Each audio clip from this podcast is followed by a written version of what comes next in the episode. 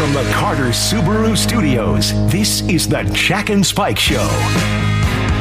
Welcome to the Jack and Spike Show. I'm Spike O'Neill. Jack Stein is taking a day today. I think he's uh, making guacamole for his big Super Bowl party tomorrow. You know how Jack loves sports, almost as much as he loves entertaining.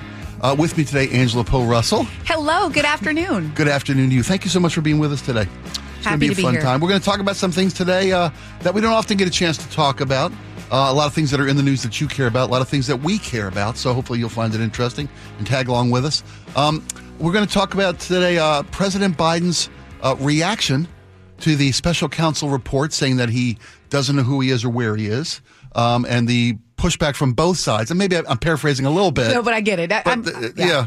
Uh, uh, but first, let's talk a little bit about the Supreme Court's, uh, I guess, hearing. I don't know if that was the right word. Wasn't really hearing. They heard or- oral arguments about whether or not uh, a state, any state, specifically Colorado or also Maine, other states, I think 17 states have proposed uh, removing former President Trump from their state's ballots due to his engagement in insurrection. Supreme Court yesterday heard arguments from both sides, um, and I watched a lot of coverage last night. Um, in the middle of uh, looking at various Taylor Swift uh, videos online because I'm en- en- enamored with Taylor Swift and, and her impact on American sport. I watched a lot of the recap. Uh, did you, Angel? Did you uh, review any of the Supreme Court's uh, arguments I haven't seen the video, but I've seen some of the analysis on it, and it's clear to me all indications are that this is going to get rejected. It's going to get it's it's if it's not a 9-0 decision, many people believe it will be an 8-1 decision, and that's based on expert analysis other than ours, of course, on uh, the oral arguments made yesterday. And a lot of people did point out I, I'd like to say that you can never tell how a Supreme Court is going to react based solely on the oral arguments that they hear in a case. Many different um, papers were presented to the Supreme Court from both sides. Uh, often, when the Supreme Court hears a case, they'll have informed uh, members of the the judiciary, of the executive branch from the past. They'll all weigh in with various briefs. Friends of the court, I believe, they are able to, allowed to write different briefs to inform the Supreme Court about this particular case, give them research material. Some folks say it may not go as far as as slanted as it looked yesterday with the oral argument. So they may actually have a few more justices saying that yes, in fact, the law is the law, and the Constitution clearly states someone who engages in insurrection he eh, should not be allowed to seek public office. And that's what I'm wondering if you if you just take that at face value. Right. It just I wondered because it seemed from the reports I read that there were a lot of questions around whether one state should be able to decide who voters get to, you know, elect, Elect- yeah. for a particular office. Many judges, both conservative and liberal in nature, from Kagan on the liberal side to to Roberts or Alito or whomever it was, were making that argument. That uh, I think Justice Roberts actually said, if we allow just a handful of states to decide who the president is, doesn't that doesn't that present a daunting consequence? And then I, for me, again, I just go back to the question. What is it? Section three of the Fourteenth. Amendment. Yeah. So it'll be. Look, I'm no legal scholar here. we don't but- need you to be one. Just pretend you are. Well, I was That's just going to say. I mean, hopefully, whenever the decision comes down, they usually will give very. Um, robust reasons for the decision Yeah, yeah. and so i would love for them to explain that part if they do go in this direction that a lot of people are suspecting they'll go Well, I think uh, we, we're looking at this particular Supreme Court in this particular moment in history. Um, we've never had a Supreme Court that has been so public in its scrutiny, whether it's through ethics questions that have been raised in the last year or so on various court members, whether they weigh in on political issues, like say the uh, the Roe v. Wade the decision they need to overturn that. So it's a very political, politicized Supreme Court more than ever in my lifetime, anyway. Yeah. And I think the Supreme Court, if I'm just you know armchair judging because I'm not quarterbacking, why not um, I think they're afraid to be seen as being po- too political about this. And do you the- think so I, I, I think I think they worry about uh, how the Bush v. Gore, where the Supreme Court actually stepped in and decided an election. I don't think they want to be seen as deciding this election. And if they say, if they rule, even if they rule correctly, that a state has the right to dictate who is on their ballot, and that's clearly written into the law. You know, regardless of whether or not the the insurrection clause allows them to not allow the president on the ballot, states have the right to decide their election laws. That is based in in fact and history. But they don't want they don't want to be seen as we we can't let one state decide. I saw that from Justice Roberts yesterday. How you know one state shouldn't decide. Isn't that kind of the definition of the electoral college though? The way we've divided ourselves as a nation, where it's like six or seven swing states. It seems that that's all that matters is who wins Nebraska. No, Nebraska's never. I'm sorry. Wisconsin, Michigan, Florida, Pennsylvania, Nevada, and whomever else, Ohio, Mm-hmm. Right, off yeah. the swing state. So we've already got a system where it's not a general election; it's an electoral college. I understand the values of the electoral college process, and that's a whole nother three-hour show to debate that. Now, one thing I, I'm hoping you can weigh in on, since you watched a lot of this yesterday, The you were telling me, and, and you were telling me about the the um, lawyer arguing Colorado's attorney. Was it Colorado's attorney general making the arguments? Well, the attorney general from Colorado was on site, made an argument as well, but the lawyer representing the citizens of the six citizens of Colorado, Okay. who had standing and brought this suit, a gentleman named Murray, a ten-year lawyer. Very, he looked like he got out of law school last Tuesday. yeah, ten years is still pretty early Nothing. when it comes to law. Yeah. And it was his first ever argument before the Supreme Court. And by all accounts, he just didn't bring it. He had his clock cleaned. I watched different legal analysis yesterday saying the judges were asking questions of the of both sides throughout the course of the of the arguments. And uh, it was like, well, he could have come back with this, this, this, or this to counter Right. that question, to answer that question. And oftentimes he was he seemed unprepared, at least um, un- inexperienced Mm. in dealing with Supreme Court. And I think that's going to affect how the case comes out. I I would love to just pause for a moment and just all of you listening, just think about that for a minute. You're early in your career, a case that everyone in the nation, arguably the world, is probably watching to see what will happen. And not to be hyperbolic, but could change the course of history. It could change the course of history. And now you're in front of the United States Supreme Court and everybody just breaking down, you know, how I just, the pressure of that. So I just wondered, I'd, I'd have a hard time believing he wouldn't adequately prepare, but did he just get up there and choke? just wasn't up to the moment. I'm, I'm sure he did the best he could, given no experience. Right. And then he had clerked for two of the different justices over time uh, for Justice Gorsuch when he was in the appellate circuit. I think you and said for- Kagan? Uh, you and, and Kagan when Okay. she was on the Supreme Court. Yeah. So he's a little intimidated by his former boss, is not ready for the moment. And then the lawyer represented uh, former President Trump, by all accounts, did a masterful job. And I, I'm wondering if that's if that's in comparison to the other Trump lawyers we've seen of late, because the Trump lawyers we've seen of late have kind of been a clown circus by by everybody's account. But this guy would, you know, the lawyer for the former president would would lose an argument or you know not make his point and concede that. Uh, it's okay. You're right. You're right, Your Honor. I, I, I see your blah blah blah blah, and just was a very good lawyer, and that may have a lot to do with how the outcome bears out. And not to not to belabor this particular topic, we got a lot to talk about, but it seemed to me yesterday they were kind of focusing on the little things that really weren't were missing the big picture. They spent a lot of time on is the the former is the president an officer of the government. One of the defenses that former president's side put out was that uh, he's not an officer of, and he didn't take an oath to defend the Constitution.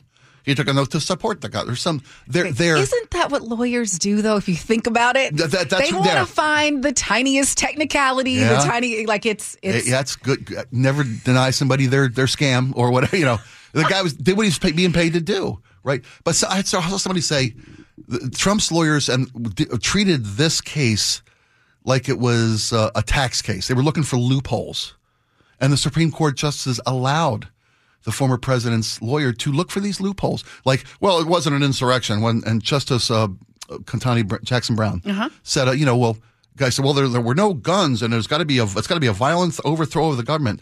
And she's pushed the, justice pushed back. So a chaotic attempt to overthrow the government doesn't count as an insurrection. They were arguing about what's an insurrection, who's an officer, and they're missing the big picture. Did the former president uh, in, was he involved in an effort, a coordinated effort, to stop the peaceful transfer of power? and deny the will of 80 million voters who voted for President Biden. And they just seem to miss that one because I think they're looking for an off ramp. Like I said, they don't want to be a Supreme Court known for who- changing the course of an changing election. the course of or- history. Right, right. They do that enough. All right. So, should we talk about our current president? We should. Because that was something that made headlines last Ye- night. Yesterday, the report was issued by special counsel, um, Hur is his last name, the special counsel appointed to investigate the, the, the current president. And there's so many presidents, so many Right. documents. President Joseph Biden was found to be in possession of um, classified documents, some classified documents, but gen- in general, cl- documents that he had taken from his days as vice president. Uh, and they were initially found by the Biden law, lawyers representing President Biden, found him in his office at, I think it was uh, University of Pennsylvania's office in D.C. Anyway, various places under his, he was using documents to catch dripping oil from his Corvette in his garage. There was, there was just documents everywhere. Um, yesterday, the report was issued that found that President Biden, while willfully retaining classified documents, didn't do uh, anything that was criminal in nature, at least not to the point where they would bring charges. It had to be willful, and they didn't right. think that it was willful. Well, and and, and he no, the, he said it was willful. He had willfully taken documents, well, you know, inappropriately taken documents. Um, anyway, they said they couldn't. The, the report read that the special counsel didn't see it uh, necessary to bring criminal charges against President Biden because they and they cited this, which I thought was pretty based. They didn't feel they was be able to get a conviction in a court of law. But then the, the council's report went on to say that President Biden, there's like eight words. I think Laura it was the, the eight words that uh, he was an, a, a nice old man who just couldn't remember stuff. And I'm, I, I should get the eight words. A We're gonna pull- well-meaning elderly man with a poor memory. An, a well-meaning elderly man with a poor memory. Yeah, that's what they they hung their hat on in the report. Well, the aftermath of this report is what's got the world on fire today, and I honestly think it, it's going to be.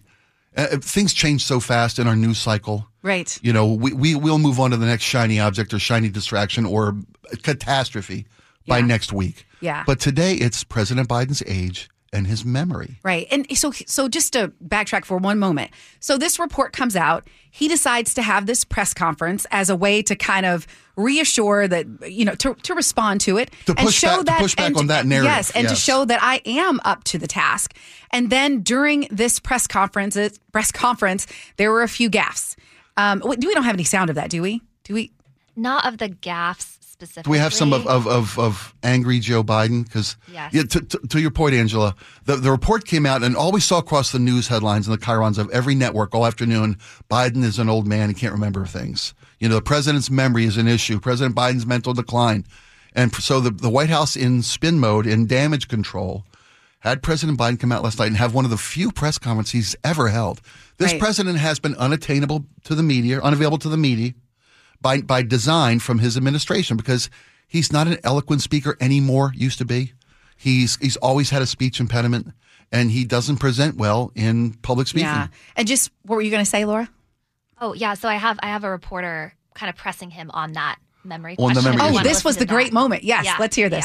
yeah. In his description, you are a well meaning elderly man with a poor memory.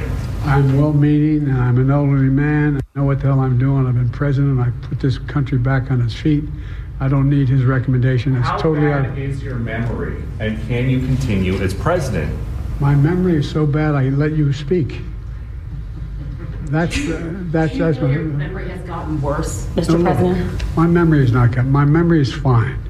My memory. Take a look at what I've done since I become president.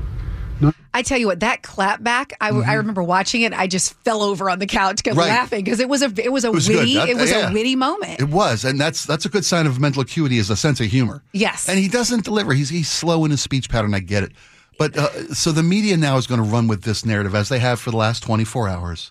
It's reignited the question that the Democrats really have no defense for: is former President Biden's age. Right. And you know, I was looking at this poll, I believe it was an NBC poll. It said that 76% of voters, including more than half of Demo- Democrats, have major or moderate concerns about Joe Biden's mental capabilities. Mm-hmm. And this was before this incident. But I have to tell you, okay, look, I'm one of those people. I don't get too attached to sides or people. I go with what makes sense to me. Right. And so I was looking at this press conference with an open mind. And I feel like it was stuff that a lot of people do. For example, he called, he confused, he used the president of Mexico's name. Right. He, anyway, he, he he basically mixed up two world he mixed, leaders. Oh gosh, I do that all the time. Right. And then there was, and and actually, when I was researching on this topic, I found that President Trump has done the same exact thing. Let me just pull it up here. Oh yeah, Oh, was this it the Pelosi? Yes, yeah, Nancy Pelosi, and um, let's see, also confuse the leaders of Hungary and Turkey. I just think when you're talking in front of a bunch of people, yes, do you want someone to be so sharp they hardly ever make a mistake? But I don't know that this it didn't set off the panic button for me. Well, here, here's my my take on this, and it's just my two cents on this. The Republicans seem to want to have these talking points about what matters in this upcoming election. First, it was uh, the, uh, economy. They were going to the Biden Bidenomics was a failure, it was a disaster. But the economic numbers have been so good, it's kind of they're losing that argument. Then it was going to be, and it probably still will be the the border issue. Well, then we have a bipartisan piece of legislation that the former president Trump kind of put his foot into and, and killed this bill. So Democrats have that to run on now. So when the report came out that there was no criminal charges, and you can't equate how former President Trump handled documents to how former President Biden handled documents, I think this special prosecutor put this into this report to reignite the talking point of Biden's age. Oh, and, is and this your potential- conspiracy theory? I'm very Machiavellian. I do. I think because this is going to and it lit the fuse. Every network we're talking about it. Democrats Yeah. have to defend it. And- it has. And the thing is. that, Like I said, it's an issue the Democrats don't have a good defense for. He is old. He is poor in his speaking Okay, that's one theory. That's Yeah. one theory. Okay, going back to the report. And I was talking with Laura about this because uh, was it Har, what's his name? Har is that his Hur, Hur. yeah. Okay. He talked about he couldn't remember when his son passed away. Right, And I just thought, oh right. oh my gosh, I can't remember when my dad passed. I, I literally have to go think about when that. It, it just seems like it's something that a lot of people do, but because there are already these questions around Joe Biden, Right. it's amplified. What were you going to say, Laura? Oh yeah, I was just gonna say my my grandmother passed away, and even as we were talking about it, I said I think it was two, maybe three years ago, and I flew out for the memorial service. I remember like lots of really specific things about that event, and I could not tell you off the top of my head what I'm- I'm what with you. the year was. I lost my mom, I think, 10 years ago. But if I had to bet you my house, like I'm usually too often do, on what exact year my mom passed away, I don't know that I could tell you. I can look it up and remember. But uh, when President Biden was interviewed, uh, he sat down for five hours of interviewing over two days with the special counsel. And one of the things about these two reports about the special counsel for Biden's handling of documents and former President Trump's, because that's being equated today. We're hearing the two tier justice. How come Trump's being charged? Biden gets a free pass for doing the same thing. Former President Trump is not being charged with willful possession of materials. And that's what was that's what the report for Biden said. I he had willfully retained materials classified and unclassified. President Trump is being charged with obstruction of justice for refusing to follow subpoenas, not and moving documents around his residence at Mar-a-Lago. Uh, there's allegations of attempted to delete video, surveillance video of Mar-a-Lago as he was evading these. That's what President Trump is being charged with. They're, they're, they're unequal Yeah. charges. And I lost my train of thought trying to make sure I had all the details right on this thing. It, it, it- see, it Oh, happens. and I still think you're pretty sharp. Thank you. um, yeah, I, I, I, President Biden. Some, I saw somebody say yesterday, and it made perfect sense to me. Don't argue about whether, how well President Biden speaks. If you can point to instances where President Biden's alleged mental decline has affected his ability to govern, what policies have been altered or put in place, or what mistakes have been made because of his supposed mental decline, you got him on fumbling over his tongue. As you, as you pointed out, Angela, Trump does it a lot as well. They're both, they're both They're both- 77 and 81. Yeah. Oh. Yeah. And I think at the end of the day, we all as voters, as citizens of the USA, should care about our elected leaders' Yeah. mental capabilities. I just think in this particular case, it was a little sensationalized. It was sensationalized, and when you don't have substance, you bang on the table. That's what every lawyer says, right? Uh, we are going to be back right after this. Uh, it's the Jack and Spike Show. Angela Poe Russell's in for Jack today. Jack's taking a little time off. When we get back, it's Super Bowl weekend, but there's a story about sports and particularly football that we, we both found interesting. We're going to bring it back to you right after this. Don't go anywhere.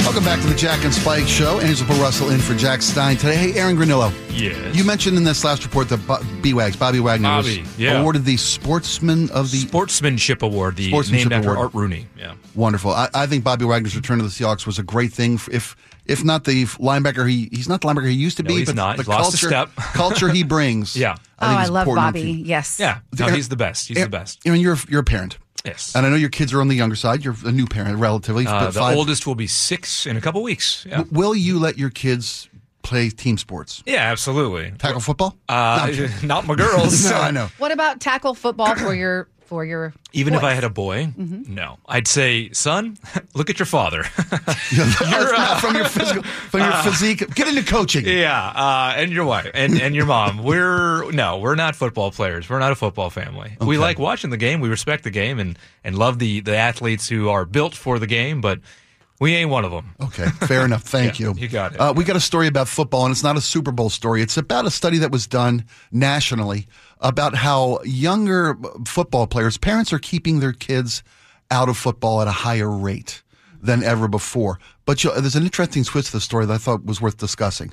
It says that uh, in through a study done by uh, I think it's the National Health Association, football players every year played in, in contact football as a kid is growing up uh, gives a 15% increase in the risk of brain injury to a foot, to a contact football player. Uh, and despite these facts, there's been a decline in parents allowing their kids to play tackle football in a youth capacity. But that's only in one particular group.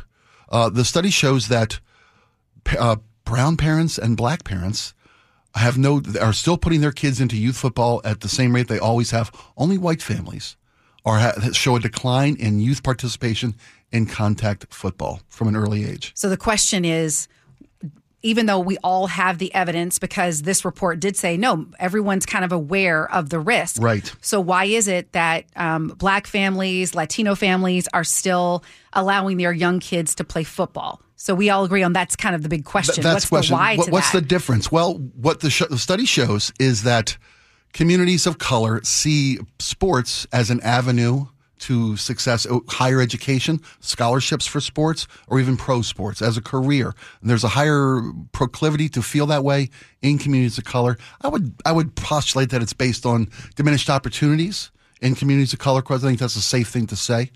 But uh, only white families, it seems, have the luxury of sparing their kids potential brain injury by playing contact It's football. so interesting you say that because I do have a friend whose son got a scholarship to play football, Hmm. and they had the because there's because his college expenses were being covered by a relative. He turned it down and just, hey, I just want to go enjoy college, and it's paid for. You know, Oh, that's nice, but so, families don't have that luxury. Exactly, and you know when this first came out, um, I think Laura had had had let us know about the article, and I was I immediately had theories as to why. You know, I'm an African American woman, and you know, and a parent. I, I'm sorry, And a parent. and a parent, absolutely. And I'm confessing that having a child going through the college admissions process, you realize that if you are an athlete or have some other special type skill, they call them a hook, you are more likely to get in elite places. You are more likely to get scholarships at those places. So because I have a daughter who's a really elite level athlete Okay. who doesn't who is kind of questioning whether she wants to keep playing. Right, because when I different lo- distractions come on in life. Yes, but get when older. I but when I look at how much college is costing, I know that she would financially probably come out better if she There- continued to play the sport. She just would. Because here's the here's the deal, guys. If you look at some of the big colleges, they'll get twenty thousand applications for a thousand spots. Right. There are a ton of kids with great SAT scores. There are a ton of kids with great GPAs. But if you can be an athlete and have a good GPA, you are going to get an advantage. That's just the way it is. Whether it's um, uh, monetarily uh, scholarship money or not, you're right. You're, you're bumped up the, the chain you were of bumped accept- out. Yeah, so I've had people tell me like, "Hey, if, you, if she can keep playing, you may want to do that." And at the and and while that's a temptation, I most want my kid to enjoy what she's doing and be happy. But it just kind of shed light on why some families who maybe don't even have the opportunities we have Right. may say, "You know what?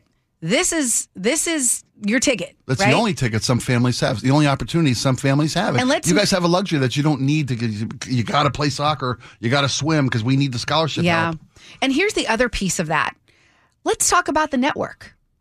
All right, so let's take off the the financial piece of college. Okay. But if you are a college athlete and you go into the workforce at some point, it becomes this whole thing where it, it's like a community. They people think it's cool. Oh my God, you played D two or you played D one Right, or right, whatever. right. There is a network to that. Even if you don't end up playing pro, you get to have that, and it opens doors for you. We were talking earlier this week about, uh, I think it was Wazzu that lost a fraternity due to hazing. We talk about the benefits of the fraternity sorority system, the connections you make, exactly what you're saying about sports.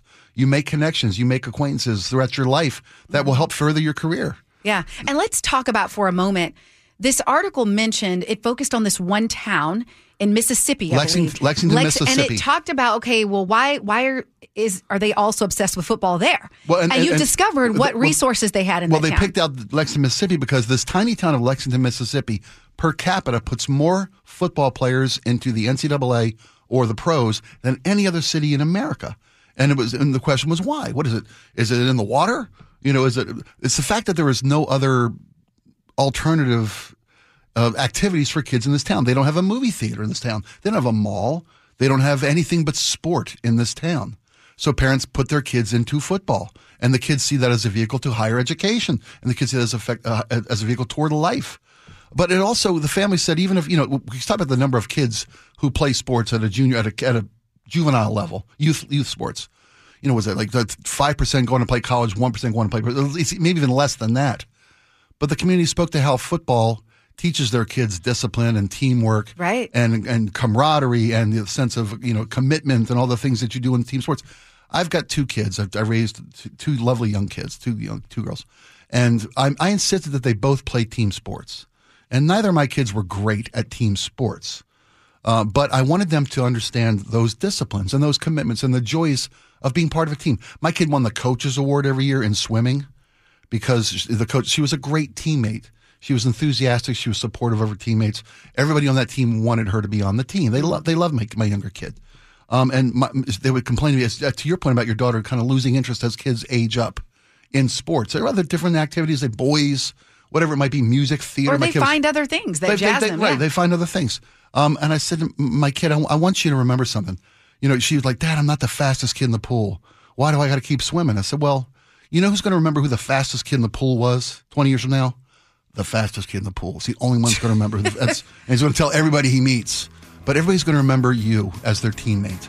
You know, that's that's that's what you bring to this. That's what brings to your life in team sports. Oh, may I share this quote? Sure. I love it. Maya Angelou said, People will forget what you said, they'll forget what you did, but they'll never forget how you made them feel. That's be- That's it. Beautiful. Well Yeah. put. Thank you, Angela. Uh, okay, we're coming back, and when we do come back, there was a story that Aaron Granillo brought up about the Oregon man who abducted the two children, uh, and we're going to touch on that story a little bit more.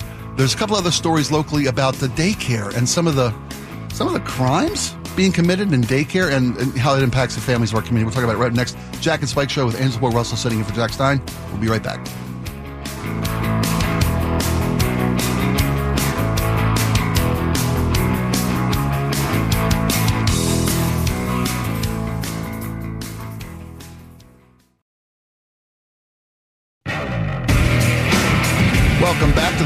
Spike Show. Thank you, yeah, Andrew. Angela Poe Russell's in for Jack today, and joining us now is Micki Gamez. Micki and I were talking. We were all talking pre uh, pre show today, and you brought up something that I I kind of noticed, but really hadn't sunk in yet. And then it got me really fired up because I was like, Me too. Yeah, it's it's the cost of of feeding your family, but not in the traditional ways we look at it with grocery Right. prices.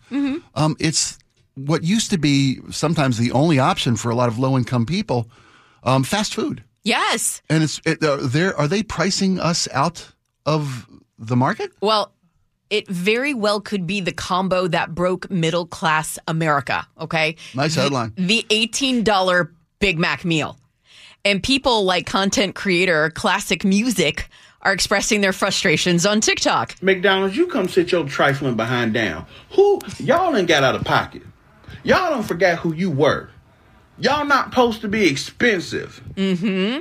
And according to I didn't understand a word he said. Oh, stop it. no, You I, did- I you did trifling. too. When you're out of pocket, what's that mean? You forgot, you forgot your place? you're at you're out of pocket. Okay. You're at a you're like You're not where you're not where you're supposed supposed to to be. Okay, thank you. Thank you. See, I'm, I'm learning. Okay. We just played Boomer to Zoomer right there. Right. So, according to some fast food customers, eating at home has become cheaper than actually going to the place. That ba da ba ba ba. You know, Not loving it. not la- right. was was uh, a classic music? Is that his name?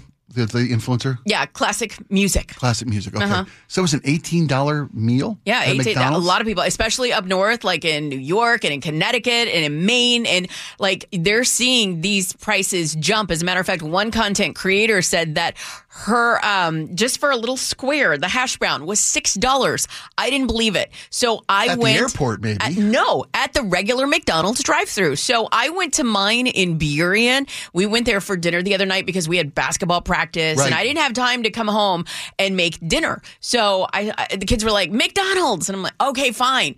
Fifty-five dollars. Fifty-five dollars. Would you have the, the whole team in the back of the van or No, something? it was just for the family of four. Me, my wife, my two kids, and I went. What? Did, wait, we didn't get anything special. We didn't supersize it. But fifty-five bucks. No, I, I honestly, I it just hit me about a year ago because went through the drive-through chicken nugget meal easily. I want to say like fifteen bucks, Mm-hmm. and and it used to be that you could like easily feed your family cheaper than you could cook at home because you had the dollar menu. So Right. you're saying the dollar menu is no longer the dollar menu. Right. It's it's no. I think it's like buy one. Uh, buy buy a burger regular price and then you get another one for like a Oh, dollar right, or something they like do that. The, right. dollar, yeah. the added dollar value. Right, the added dollar Okay. value. Or and and McDonald's is saying that you can actually use the app if you want specials and deals and you want your meal to be a little cheaper. So Oh, so, okay, I, so I, I got this. McDonald's is raising their prices across the board, and we can put a lot of this on the cost of doing business, the higher cost of, of products, Right. The higher cost of labor because everybody has to pay. When you want to say everybody deserves a living wage, ba Mm-hmm. bum bum bum, this is where you pay for it it's through the window. But so I all don't those know things that are they're still factors. making a living wage. I don't know At that they're McDonald's? still. Probably not. Don't make me deep dive it. Well, listen, I'll do- restaurant owners, restaurant owners uh, say that the reason for the price jump is the cost of doing business, and it's Yeah. not just McDonald's. I mean, with Taco Bell and all the other places like that as well, costs have gone up. They also say insurance costs have gone up thirty-one percent. Some blame minim- minimum wage increases, like in California, Right. it's up to twenty-one dollars an hour. And the, the lack of labor, you got to pay people to come in and work for you. Right. And people aren't working at McDonald's anymore part time. I mean, when you start paying $21 an hour, now you're talking about, okay, I'm full time. I'm going to work there full time. When was the last time I saw a teenager working at McDonald's? It's all Yeah. adults. Okay, so here's my question, and Mm-hmm. I'd love it if people could weigh in on the text line. Where do people go now if you want a cheap meal? Because it used to be fast food was the thing if you Right. want a cheap meal. Yeah.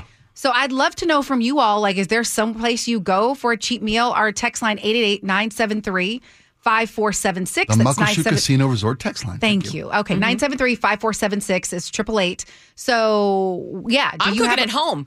Okay. I'm going to Trader Joe's because I, I I noticed that they their prices haven't really increased. So I've started making meals from there. And Okay. I found that when my kid now when my kids are like, "Hey, I, I, I we want McDonald's, we want Taco Bell, we want this, we want that." I'm like, "Hey, n- no, 20 minutes, I'll make something really good at home for a lot less money." Okay, someone in the text line said Dick's, and they're right. Dick's is still kind Oh, of yeah. Well, in like the once a year range. for 17 cents, sure, but they sell me one burger at that price. No, but Dick's is still No, less, Dick's is still yeah. We'll go to if, whenever we go to Federal Way. We want to go to the movies. After the movies, we'll go to that the new Dick's right there. Yeah, And is Red? Someone said Red Robin is Red. When we look at what it costs for a burger and fries and a drink, Mm-hmm. is Red Robin going to be comparable to McDonald's? It might be. Well, but don't they have that- that, the endless basket of fries? that's I know we've got a gold we've got a Don't Red tell Robin anybody. in in Yeah. Des Moines, but I haven't been there. But I would expect to pay more for a go in and sit down re- meal at a restaurant. I would expect to pay more than, than a drive-through fast food convenience, handing me through a window in a paper bag. Mm-hmm. Well- I can't I can't believe that it's gotten to be Oh, so the co- expensive. To, The Costco hot dog. well, it's Oh, Holding what's the it Costco down. Hot dog? yeah, the Costco hot dog, So, one dollar. Is there yeah. a silver lining in this? You mentioned that it's it's cheaper to, to feed your family at home. Right. Well, it's also much healthier to feed your family at home. Well, listen, McDonald's has recognized that they're taking some heat for the increased prices. And so the CEO of the company uh, did imply in a recent interview that prices might be coming down. What was it? Was it an effort to drive people toward using the app? You mentioned that people can people told that well, you can use the app and earn points and get Mm-hmm. coupons and kind of bring our prices back in a realistic f- that way. Well, the CEO didn't say exactly, but they do have an app and they want people to use You're it. So. I would imagine that that might be one of the reasons why, but I can't imagine that they would increase costs that much just to get people, just to drive people to the app. Ooh, man. Well, you know what? They don't mind if we charge more for gas to get us to drive less. We shouldn't mind if they charge us more for fast food to get us to eat at home more. yeah. Right, silver lining. One would think. Okay, when we co- thanks so much, Micki Gamez. Uh, when we come back, we'll talk again about how daycare might not be the safest place for your kid, and the the, the horrific story of human trafficking right here in Seattle. We'll be right back. It's the Jack and Spike Show with Angela Poe Russell right after this.